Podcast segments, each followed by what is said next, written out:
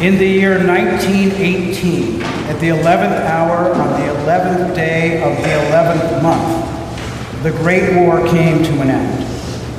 And only a year later, in 1919, 100 years ago, countries on both sides of the Atlantic observed the first Armistice Day, with a moment of silence at the 11th hour of the 11th day in the 11th month. King George V of England initiated the commemoration at Buckingham Palace. England also buried the body of an unknown warrior at the west end of Westminster Abbey. And the French interred an unknown French soldier under the Arc de Triomphe in Paris. But it was not until 1921 that Armistice Day arrived in America with the dedication of the tomb of the unknown soldier in Arlington National Cemetery across the river from Washington, D.C. Although Congress decreed that Armistice Day be observed annually in 1926, only 12 years later, in 1938, did it become a national holiday. For context, on the night of November the 9th, 1938, the Kristallnacht pogrom occurred in cities throughout Germany, Austria, and parts of Czechoslovakia, resulting in 30,000 Jews being sent to concentration camps. Storm clouds were gathering that would result with the war to end all wars being supplanted by a second world war. And after that war, President Eisenhower, who distinguished himself in that conflict, changed the name of Armistice Day to Veterans Day, in part, I suspect, because the armistice had not held, but more importantly, to honor all veterans who served this country. Eisenhower's proclamation states, On that day, let us solemnly remember the sacrifices of all those who fought so valiantly on the seas, in the air, and on foreign shores to preserve our heritage of freedom. And let us reconsecrate ourselves to the task of promoting an enduring peace so that their efforts shall not have been in vain. Other countries also renamed Armistice Day. Most relevant to us Episcopalians who were once part of the Church of England, the British Commonwealth came to call it Remembrance Day, to all, honor all soldiers who died in the line of duty. Now, the observance of Veterans Day is, I'm sorry, of Remembrance Day is a little confusing because there are two days in the British calendar that are called Remembrance Day. The second Sunday in November, which is today, is called Remembrance Sunday. And November the 11th, which happens to be tomorrow, is called Remembrance Day.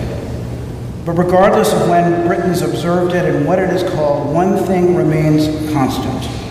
People wear red poppies to honor those who have died. At Westminster Abbey, as I said, at the tomb of the unknown warrior, which is embedded in the floor, there is always a surround of poppies around the tomb. Why poppies? In the spring of 1915, a Canadian serviceman saw these red flowers blooming in what had been a battlefield where blood had been spilled. And he wrote arguably the best known war poem. It is called In Flanders Fields, and it begins In Flanders Fields, the poppies blow between the crosses, row on row, that mark our place. Being an Anglophile, I found the custom of wearing poppies charming, and so I provided poppies at the transept and octagon doors, and the ushers will have them pass them out as you leave.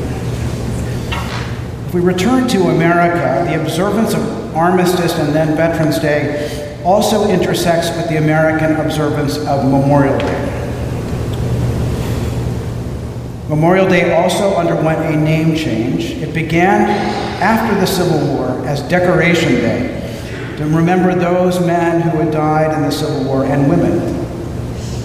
And it was settled on in, that it would be held in late May when the flowers were blooming in the north. In the early 20th century, Decoration Day was renamed Memorial Day to honor all who had died in military service.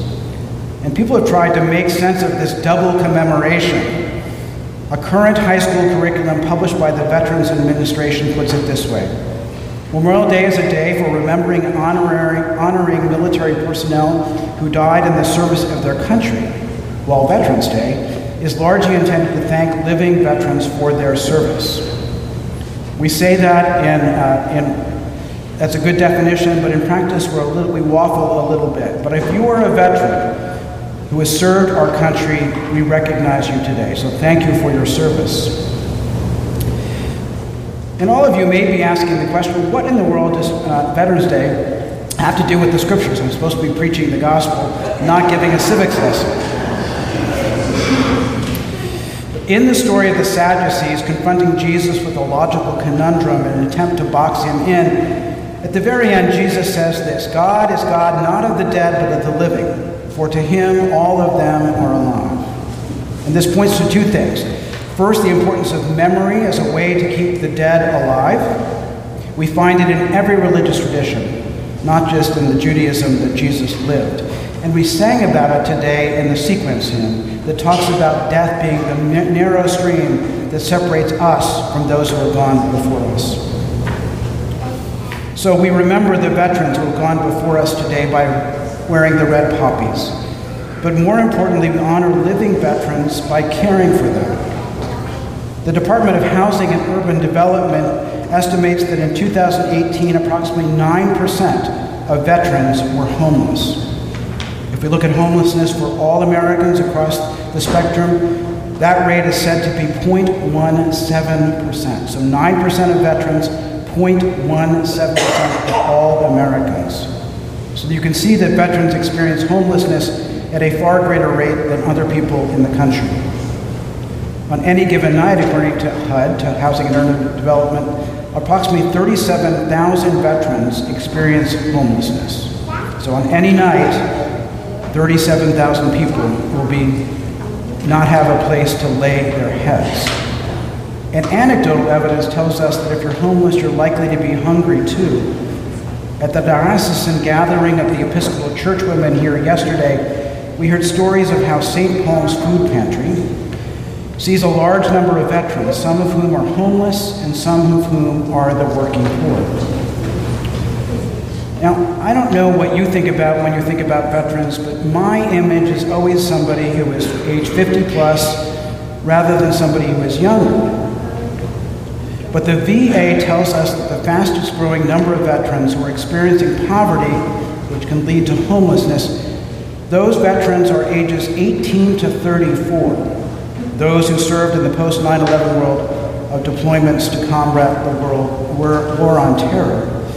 And some of these women and men are returning home now. The VA projects that 1.5 million people will become veterans in the next three to five years. I was reading the River City News yesterday and saw a story about the Barracks Project of Northern Kentucky, whose mission it is to support veterans returning to civil, civilian life and to provide them with assistance with housing, basic needs, and job opportunities. While the Barracks Project does not help veterans who are already experiencing homelessness, it does seek to reduce the future incidence of homelessness and hunger. According to one study, the first three months after somebody is discharged from the military, they are at the highest risk to be hungry. Now, I know I've given you a lot of information, both a history lesson and current statistics on homelessness for veterans in a short amount of time. So the bottom line is, by supporting traditional efforts to end or reduce hunger and homelessness, you disproportionately serve veterans. But we also need to find ways to help veterans, many newly discharged, to help veterans find stability and reconnect to civilian life. And this may mean direct ministry with them through initiatives like the Barracks Project that I just described, which needs people to do simple things like become a pen pal via postal mail or electronic mail with a veteran, or to help to conduct mock job interviews. It is a ministry of encouragement and connection that requires no special skills. So today we honor, we pray for and honor those who have died in service to our country. But with greater urgency, we seek to honor the living veterans who need the prayers of our willing hands and hearts as we seek and serve Christ in them.